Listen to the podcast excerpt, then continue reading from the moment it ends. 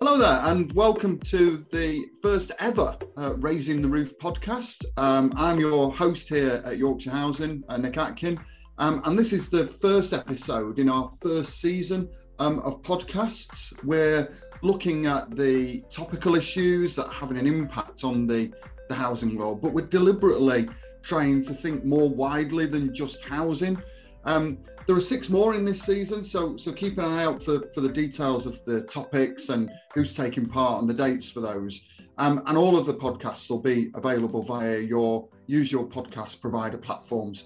Um, as you can tell, I've been watching the Peter, uh, listening to the Peter Crouch podcast, so I've been nicking all his, his ideas in terms of the intros. Um, so on to today, and, and what better way to, to kick off um, a new season than genuinely with two of my, my favourite people. Um, whose views, interestingly, I, I always listen to and learn from, but I never admit that to them until actually today. As as we're emerging from, from lockdown um, today, we're, we're looking at the things to watch out for, um, and particularly over the next few months, uh, what might be in store for, for all of us, both in our home lives and also our work lives. So a very, very warm Yorkshire welcome to, um, first of all, to Andy Davis. Uh, Andy's the Chief Clinical Officer at both N H S Warrington and Holton C C Gs, um, and also to Charlie Norman, who's the Chief Exec at Mosscare St Vincent's. Um, just by way of a brief intro, because they're, they're, they're, they're both um, uh, very understated in what they do. So Andy's an award-winning uh, G P, um, and uh, by background, uh, he's based in, in the Northwest, as is Charlie, but we're not going to hold that against them, um, even though this is a Yorkshire Housing podcast.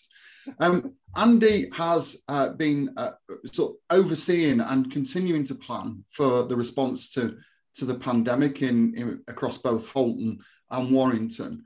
Um, and interestingly, uh, something you might not know about Andy is that um, romance blossomed for him, um, like life on the set of Casualty, uh, when he was a junior doctor in his first Uh, hospital placement, um, where he met his wife, who was working there as a nurse. So um, there you go. We've, we've actually got true life sort of Casualty romance with us today. Um, Andy has been absolutely pivotal, I think, for many of us in his uh, unique interpretation of COVID, really clearly explaining how the virus behaves and, and the impact it has in, in plain English terms. And here at Yorkshire Housing, Uh, we love people who just are straight talking. He's um, really what I would class as the Northwest and slightly more lively version of Professor Chris Whitty.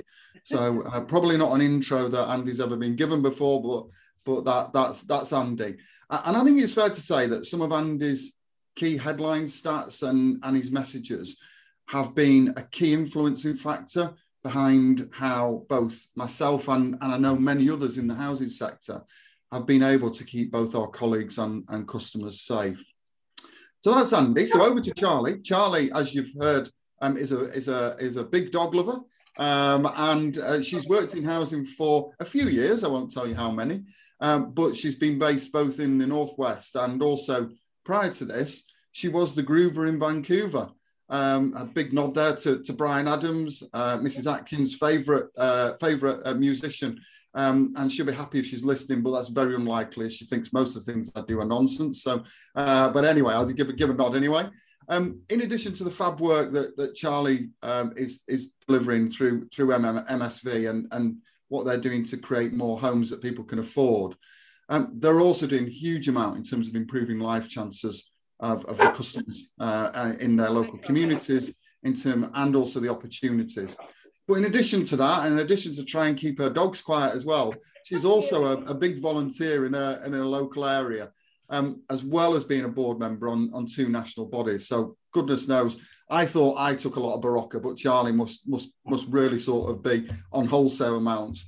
Um, building on, on the Run for Homes a few years ago when she uh, learnt a whole new uh, language uh, with work, walking alongside John Lord, she's now looking to go it alone uh, post-lockdown, Um, and complete the Lake District twenty-four Peaks Challenge uh, for MIND. So that's the intro's over. That's the, the panel for today. Um, so here we go. First, over to you, Andy. And I suppose just to, to an easy start, what's the latest on the virus? uh, well, thanks, Nick. It's been a long road, road, hasn't it, getting here? Sort of uh, with coronavirus, it, it is still around, um, obviously, but the, the figures are looking a lot better, and partly that's because of everybody's efforts, staying at home, doing the hands, face, space, and keeping windows open, which I think have landed really well. But certainly in terms of case rates, we're down to about thirty-nine per one hundred thousand. And if you remember when we started, we were getting worried if we went above twenty per one hundred thousand, that was a, oh, you know, you need to think about whether you should be traveling. So we're getting back down to those levels, and um, excess mortality type data. And we'll perhaps touch on that a bit later, but excess mortality, so the number of people who've died this year compared to a similar period in previous years has, has dropped right down. Uh, still slight excesses um, in, in some of the younger age groups, uh, unfortunately, but the older age groups where the vaccine's been rolled out, that's now dropped below sort of the, the usual figures in terms of uh, numbers of deaths and hospitalisations. I think we're just under five hundred uh, people in crit care in the country now. So that's a lot better than it was. So um, everything's going the right direction. And you, you mentioned there about vaccination, Andy. Just um, one of the things I'm, I'm still trying to get my head around is how mass vaccination helps, because I suppose the my understanding is that the, the, the evidence is still unclear as to whether you, you can still carry the virus, even though it might not affect you directly because you're vaccinated, or, or might not lead to more severe symptoms. So do you know where, where we're up to on that? Do you, what's the latest on that? Yeah, so um, it's, it's one of the things, isn't it? Do you get what we call sterilizing immunity? So it completely nukes the virus and stops it spreading, or does it just help with symptoms? I think we're on the side of Um, it's a bit of both, really. We get sort of good symptom relief from it, so you get less severe disease uh, and pretty much no hospitalisation with the current variants if you've got uh, the vaccine on board, and particularly after the second dose, that effect's boosted for much longer and much more impactful. Uh, there's some indication that it reduces the viral load that you carry. So if you imagine viruses can't copy themselves, they hijack host cells to make copies.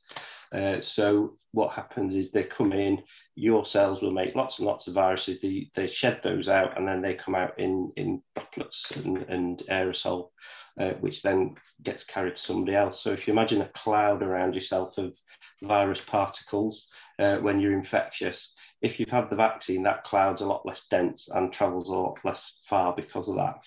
So the risks of somebody actually getting a dose of the virus by being in proximity to somebody who's been vaccinated does go down. Um, that's not been quantified, but there's an impact on transmission as well, uh, even though we're not getting sterilising levels of immunity. And we've seen that because of the reducing case rates, even though we're unlocking some of the lockdown measures, uh, we're still getting a reduction in, in the case rates. So that's positive, which is why the, the gateway tests are there to give time to say, well, if we start to open up this bit of what we do, Uh, what impact does that have on transmission? And so far, that downward slope has been maintained. And and I suppose that's that's great. And uh, you know, we've got over half the adult population now now vaccinated. And but we keep hearing about the third wave in in Europe, and also we've seen the stats in Brazil, where you know, where sadly there's they've just hit a grim total of over four thousand deaths per day. Uh, what do you think we need to be ready for? A third, a fourth, a fifth wave? Where where do you see this going? Uh, where's the end, I suppose? Because we, we keep being told to be cautious and things are getting better, but we're then also told that um, there's, there's another wave that's going to hit, and there might be something else after that, and we're unclear about what's going to happen in the autumn, and we're told there might be winter lockdown. So I, I just, what's your sense really, Andy? I know you, you've talked before about really well about how the virus mutates, and that scares the living daylights out of me when you tell me how many mutations there actually are compared to the ones that are, that get into the into the media. But I suppose where where do you see this this heading? Is it is it going to be like flu and uh, and mumps and, and and measles and all those sorts of things, where it just becomes part of life to be immunised, or is this different? So I think you have it right when you say it's probably something we're going to have to live with. Um, so. Looking at it, they, they talk about endemic viruses, and most viruses that we have in society come from an animal reservoir at some point in the past, and they just stick around and, and they become an annual problem. Um, interestingly, this year we had much less incidents of flu over winter. We usually have a, a really um, heavy flu season in this country, and we've got a good vaccination program for that. But with the social distancing measures that were in place, we saw less flu as well. So um, there's, there's some lessons there for managing general uh, endemic sort of cyclical viruses um, that, that spread in similar ways. So um, I think with coronavirus, it we'll get the immunity that we get from the vaccine. We'll have wild type immunity from people who've had it. Um, it's unlikely that any individual set of mutations completely invalidate vaccines or natural immunity. They can sort of lessen it. Um, it's not common that you it, you get something which is called a complete escape. So the, the antibodies that you've got don't work. And why is that? Because if you think about viruses, they have to get in the cell somehow. So they have a key that fits a lock. And most of the antibodies that we're vaccinated against are, are most of the anneals, so the bits that the body needs to react to that were presented, basically trigger antibodies to the key. So if you imagine a key and you get a load of blue tack and stick a load of blue tack all over the key, it ain't going to fit in the lock anymore. So it doesn't open the door. Um, the other bit is if the virus mutates to try and escape all of those different antibodies, you change the shape of the key, so the key doesn't fit the door. Um, so by doing what we've done and targeting the, the way the virus enters the cell, it, it really helps with that escape risk, because we, we've, we've specifically targeted the bit that allows it to start the process of replication. So even though it might change and that might affect the, um, what we call the efficacy of the vaccines, so you might get perhaps more significant disease or slightly more hospital admissions, it's not going to completely invalidate the work. So we're, although we talk about, you know, it's a bit like that big snake at the end of Snakes and Ladders, you, that if you roll the long number, you're going all the way back to square one. I don't think we're going to hit that snake. That doesn't happen often. Chris Whitty could learn loads from you. He really could, Andy. In terms of, he needs to get Snakes and Ladders board up at that, at that briefing session and just, just show us where it goes. And, and I think that is reassuring, because I think, you know, we, we, the media in some ways have, have not helped some of the reporting, I think, on this in terms of talking about the mutations. And, and I, you know, certainly for me, I've spoken to some of my friends, and and they're, some are reluctant to have the vaccine because they sort of say, well, I could have the vaccine and it'll mutate and I'll have to have another one. And, and you know, mm.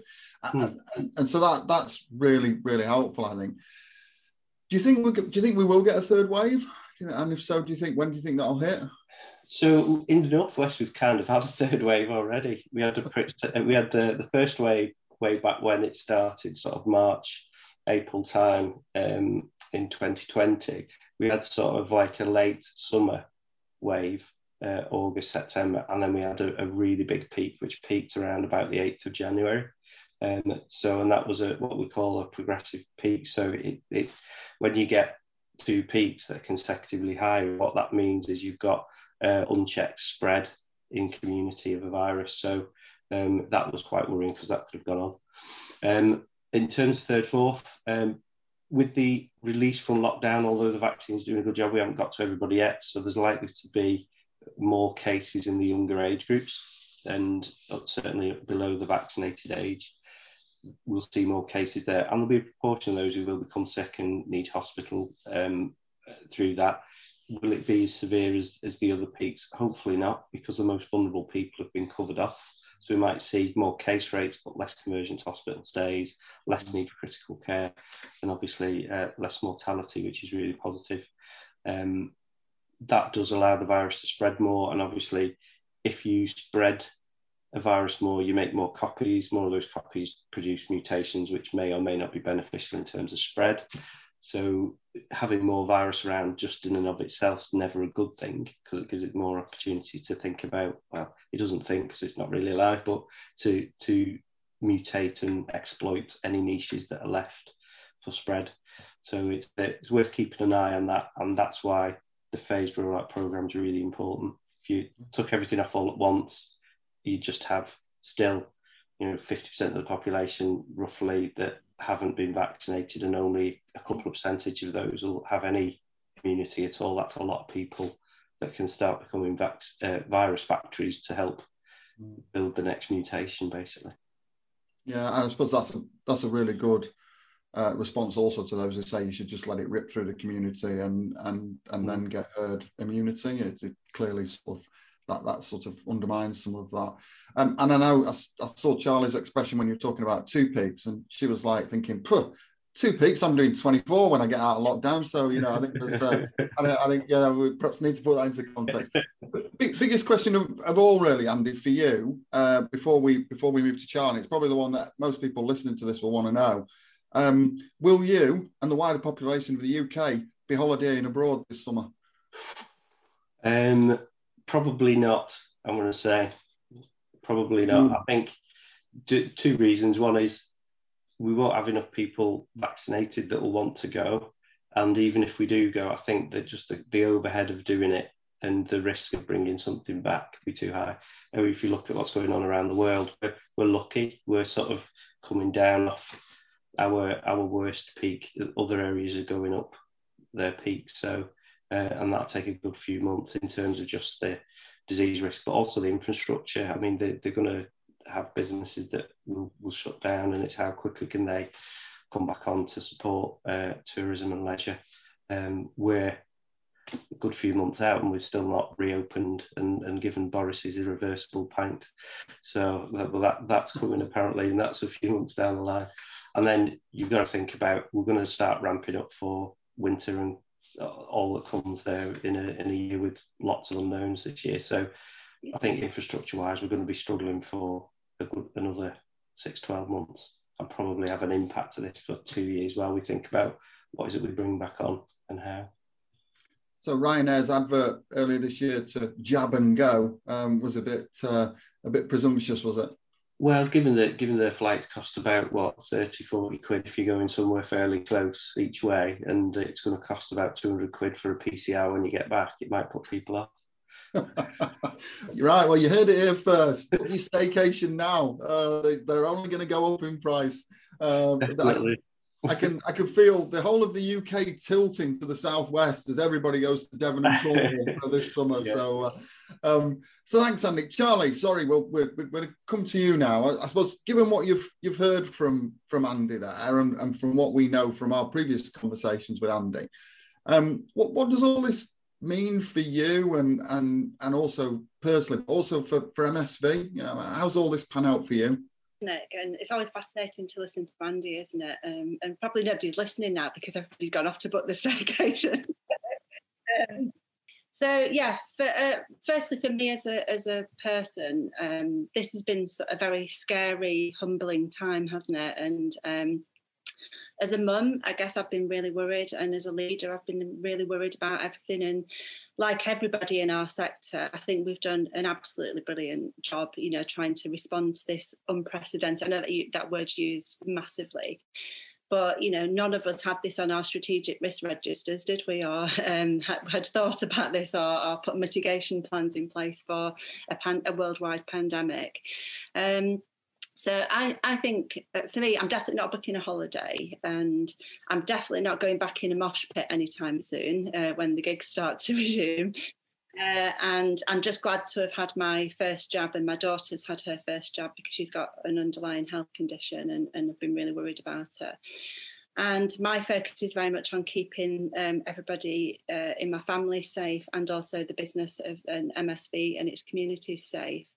So I think, you know, the, the pandemic collided with ten years of austerity, with a housing crisis, with a climate crisis, with um, massive issues facing people in terms of social care and health issues.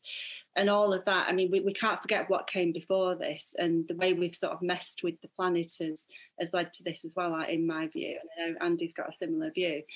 And um I think we've got a big job to do. I think we've, we've responded really well. And what M S V has done, uh, like most organisations, we've, we've reset our sort of corporate strategy for the next couple of years. We were already working on something themed around people, planet and place. And that people, planet and place thing has really come to life for us, because this, at the end of the day, we are about people, aren't we? And, and we're about our customers and the support that we've given to people in our communities, and how we, we help people to recover from this. Planet was already central to our strategy, and that sustainability thing around um, what do we do to reduce carbon emissions, but also fuel poverty and people living in a, de- a decent warm home. and uh, the skills that people need to, to, to do that work, and, and reducing bills, so like that skills and bills thing. Um, and then place, the place and the home that we have has just been brought into massive, sharp focus, hasn't it? You know, we've all been looking at where we live and the, how we use our home and whether it's suitable and pandemic-proof, I, I guess, for the future. But also, you know, if people have been living in cramped, overcrowded housing conditions or unhealthy living conditions, or uh, have been feeling unsafe or have no green space or no air quality and all those things, I think we've got to take a good hard look at some of the sort of regeneration needs and some of the, the way that we're building houses in the future as well.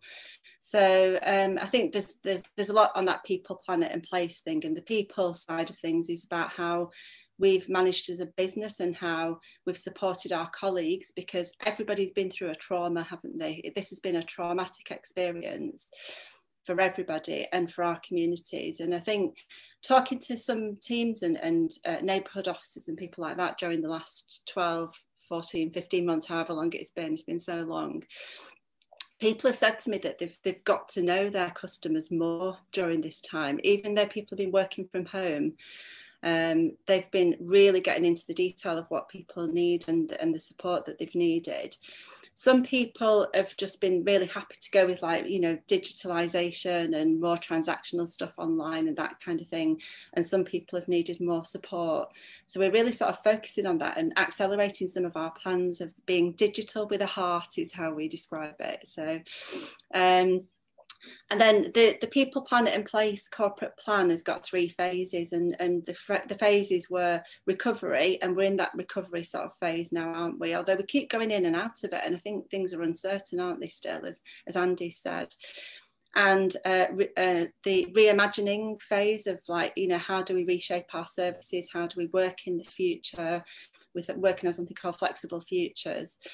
And um, resilience and building resilience. The resilience word is, is is key, isn't it? You know, we didn't have very good resilience going into this.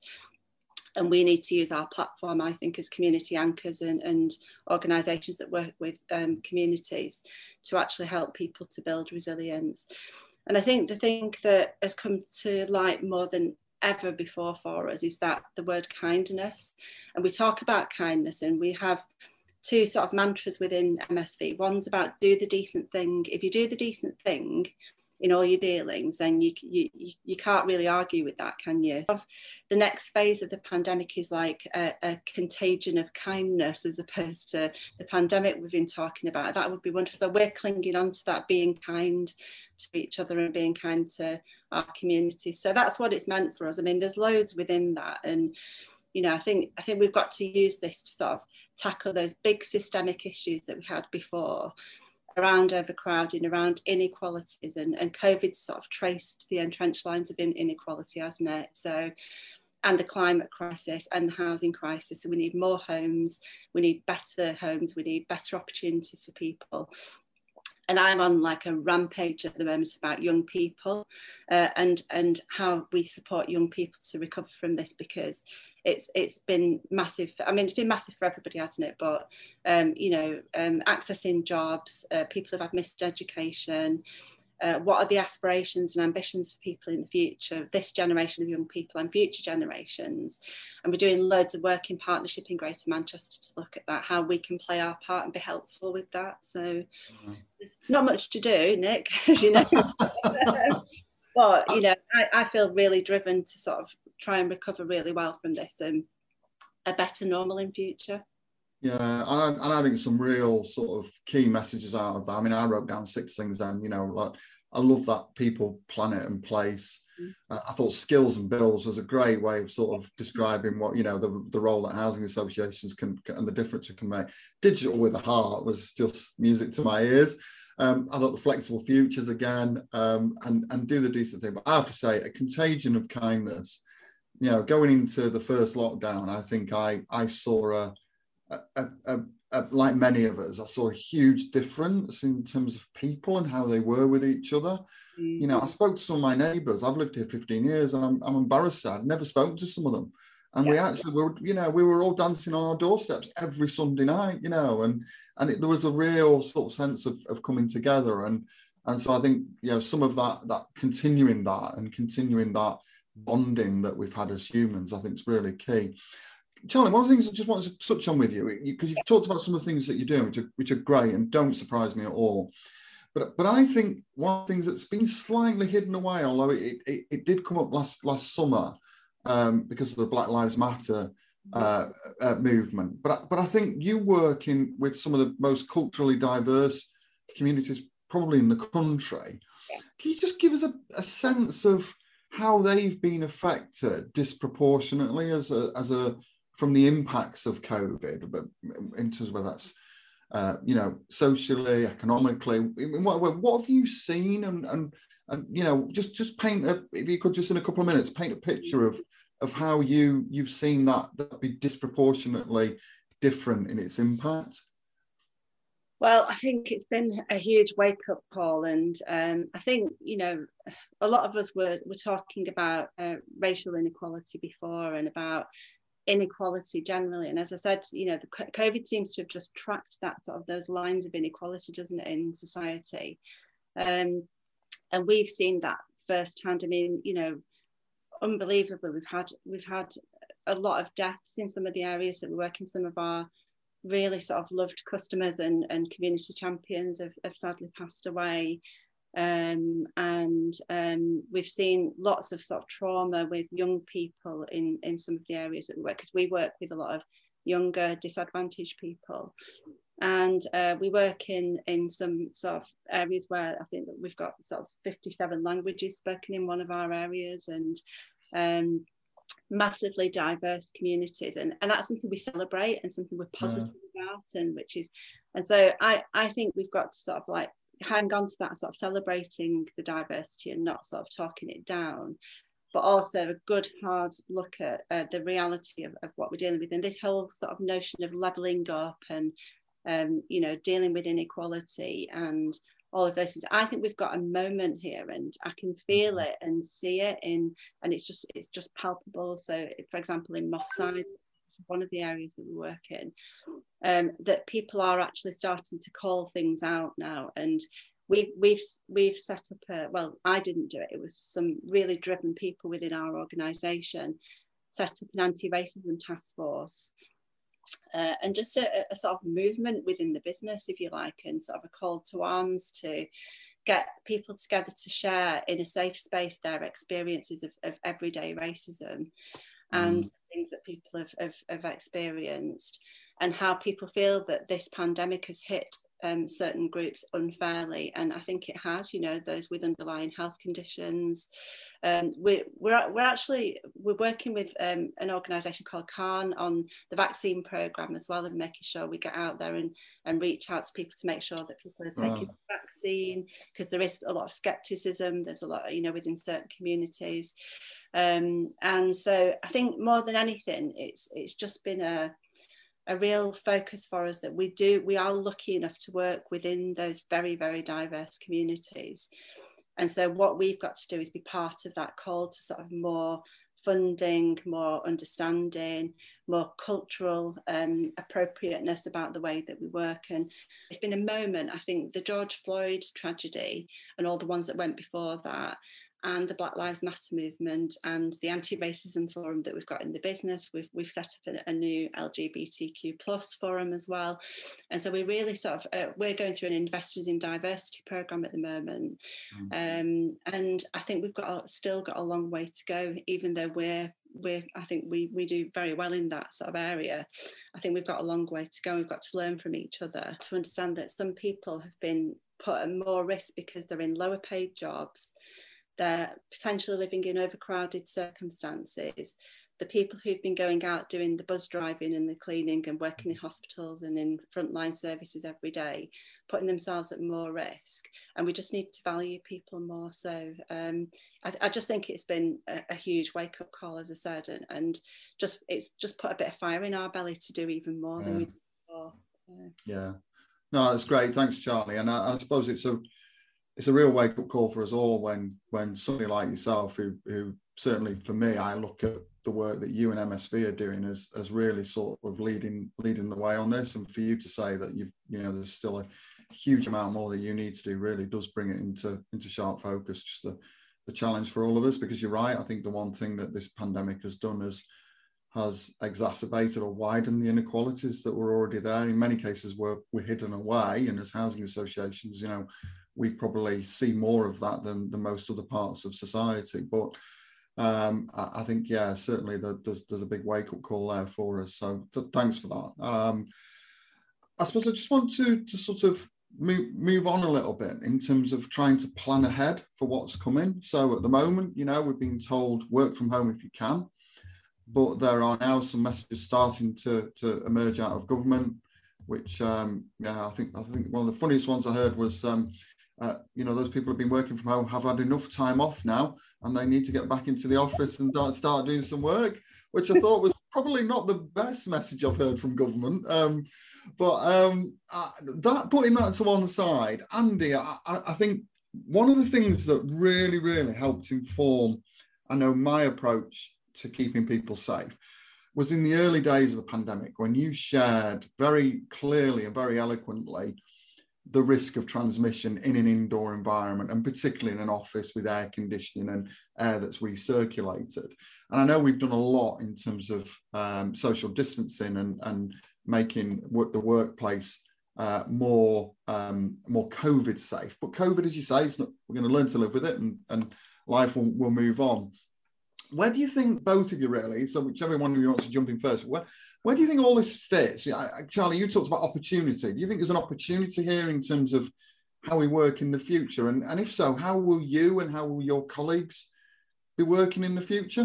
Do you want me to answer that, or Andy? Either, whoever, whoever wants. You're, you're, you're in the, you're, you've got the mic, so you go first, okay, Charlie, and then I'll come to Andy. Um, I, I think we, we just all need a less traditional mindset on this stuff, don't we? So um, I think there are big opportunities. I think some of the big strategies we've got going forward, like that sustainability zero carbon strategy, that's going to help us create job opportunities, isn't it? And you, I'm a sort of glass three quarters full type person, and, and rather than half full or half empty.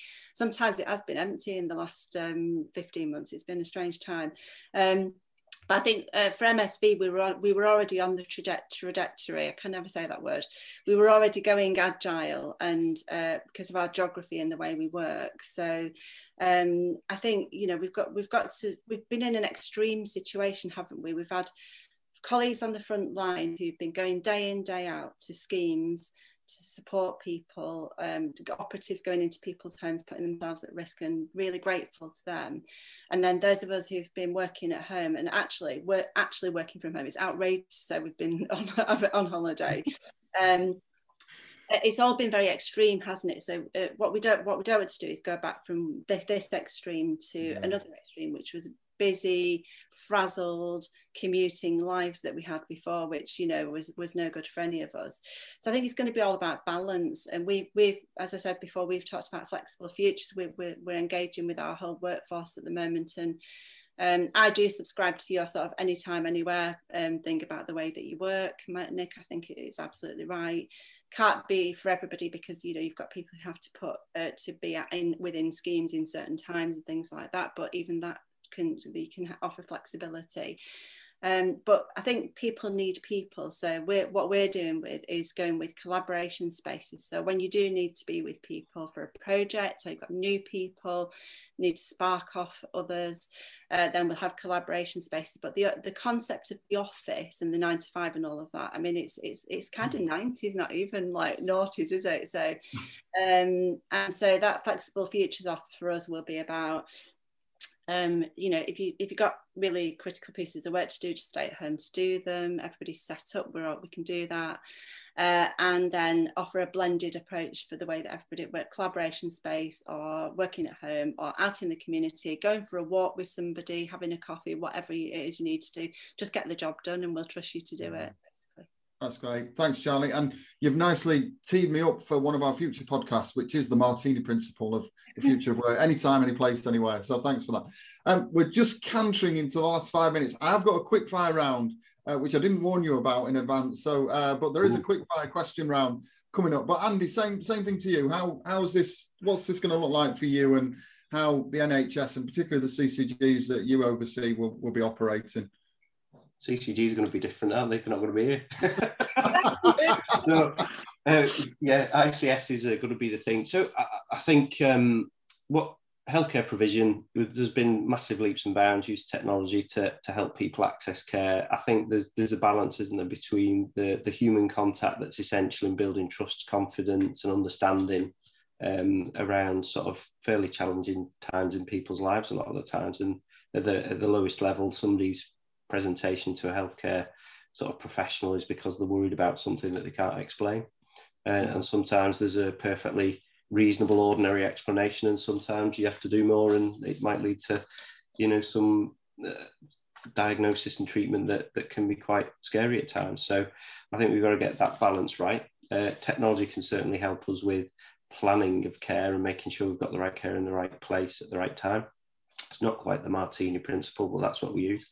Um, and uh, although Martini will go a long way sometimes, the um, getting that sort of built better uh, is right.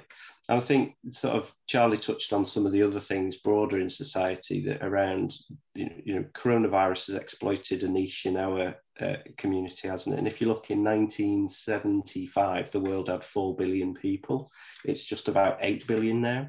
Wow. So, and for most of our time on this planet as a species, we've had less than a billion people uh, by far and away the, the most time. So we're in a new set of circumstances where there's enough human beings on the planet that we actually affect the planet. Yeah. Um, and that that's never been the case really for the for the for the vast, vast majority of the billions and billions of years that the planet's been around. And things that we're doing, like urbanisation, working in offices, working in cities, packing in offices and working out what's the maximum number of people you can pack in by square metre and give them enough air to breathe. That, that's not perhaps the best strategy going forward. And when you look at things like coronavirus, it, it's exploiting that niche, and our major outbreaks were going down until about twenty ten. They've started to go up. So we've got something about the way that we live that we need to change, and all of those practical things that we can do to build in a bit of a firewall in those chains of infection through our society is really important. Right, okay, and that that fits perfectly with with Charlie's uh, summary before of people, planet and place, and and as ever, Andy, some killer stats in there that just make you go, what, have I heard that right? So so thanks for that. Right, so we're entering the last two minutes, so it's a quick fire round now. Um, so I literally sort of, uh, I'll give you some multi choices or ask for a short answer. First one, I've got three syringes in my hand and you haven't had a jab yet. Um, Moderna, Pfizer or AstraZeneca, which one do you go for? Charlie, you first? Any of them, because I, tr I trust the science. Oh. Andy? Uh, well, I've, I've ended up having AstraZeneca. I didn't express a choice and I'd agree. Both the much for muchness, different routes to the same outcome. Okay, great. You, you should both be politicians. Great political answers. So, second thing, you're both board members of other organisations. What one top tip would you give for um, your uh, board members, any board members listening, as we come out of the pandemic? What is it they need to be doing uh, to support their organisation in less than ten seconds? Andy? Uh, be kind to people, treat them well, and uh, get more people, work them less hard. Fantastic. And I suppose that's advice for me as well. So, Charlie, over to you. Completely agree with that. I'll stick on the contagion and kindness theme. I think uh, we are about people, aren't we? And uh, just treat people well and uh, treat people kindly and with respect, and everything else should flow from that. And just one more thing, I think um, longer term thinking, because we, we live in a short term world, don't we? And I think now more than ever, we need to sort of think longer term as we respond to crises and things. Keep thinking longer term about the impact you have now on this generation and future generations, and being a good ambassador. I don't know if people have read that book, but it's fantastic. Being a, a, sorry a good ancestor. We'll put a link at the bottom, the, the link to this podcast, so thanks yeah. for that, Charlie. So final one from me, what's the single biggest learning point you've taken from the last twelve months? Charlie? Uh, not to take anything for granted, uh, including, you know, everything in your life, that, like, enjoy the little things. um, that kindness thing, be kind to people, um, and uh, just make sure that you're ready for anything that can happen, because life is so uncertain. Absolutely. And I love the way you don't follow the rules as well. Four things for the price of one. Great, Charlie. Love it. That's what I love about you. Andy, Andy, same to you, and then we're going to wrap up. Um, be adaptive. Be adaptive. Okay, that's great. Andy, Charlie, thank you so much. I couldn't think of a better way to, to kickstart this, this podcast series. And, and as ever, you haven't let us down. It's been fantastic. I can't believe that's forty minutes up. Jade, who who's doing the controlling here, she's she's scowling at me to finish because she knows I want to continue. But a massive, massive thank you uh, for for kickstarting the process. It's been a great conversation. Absolutely loved every minute of it. Um, and for everybody listening, um, that's all we've got time for today. So so thanks for listening. Uh, the next episode, as Charlie and Andy have beautifully lined me up to, to remind you, is the Martini Principle.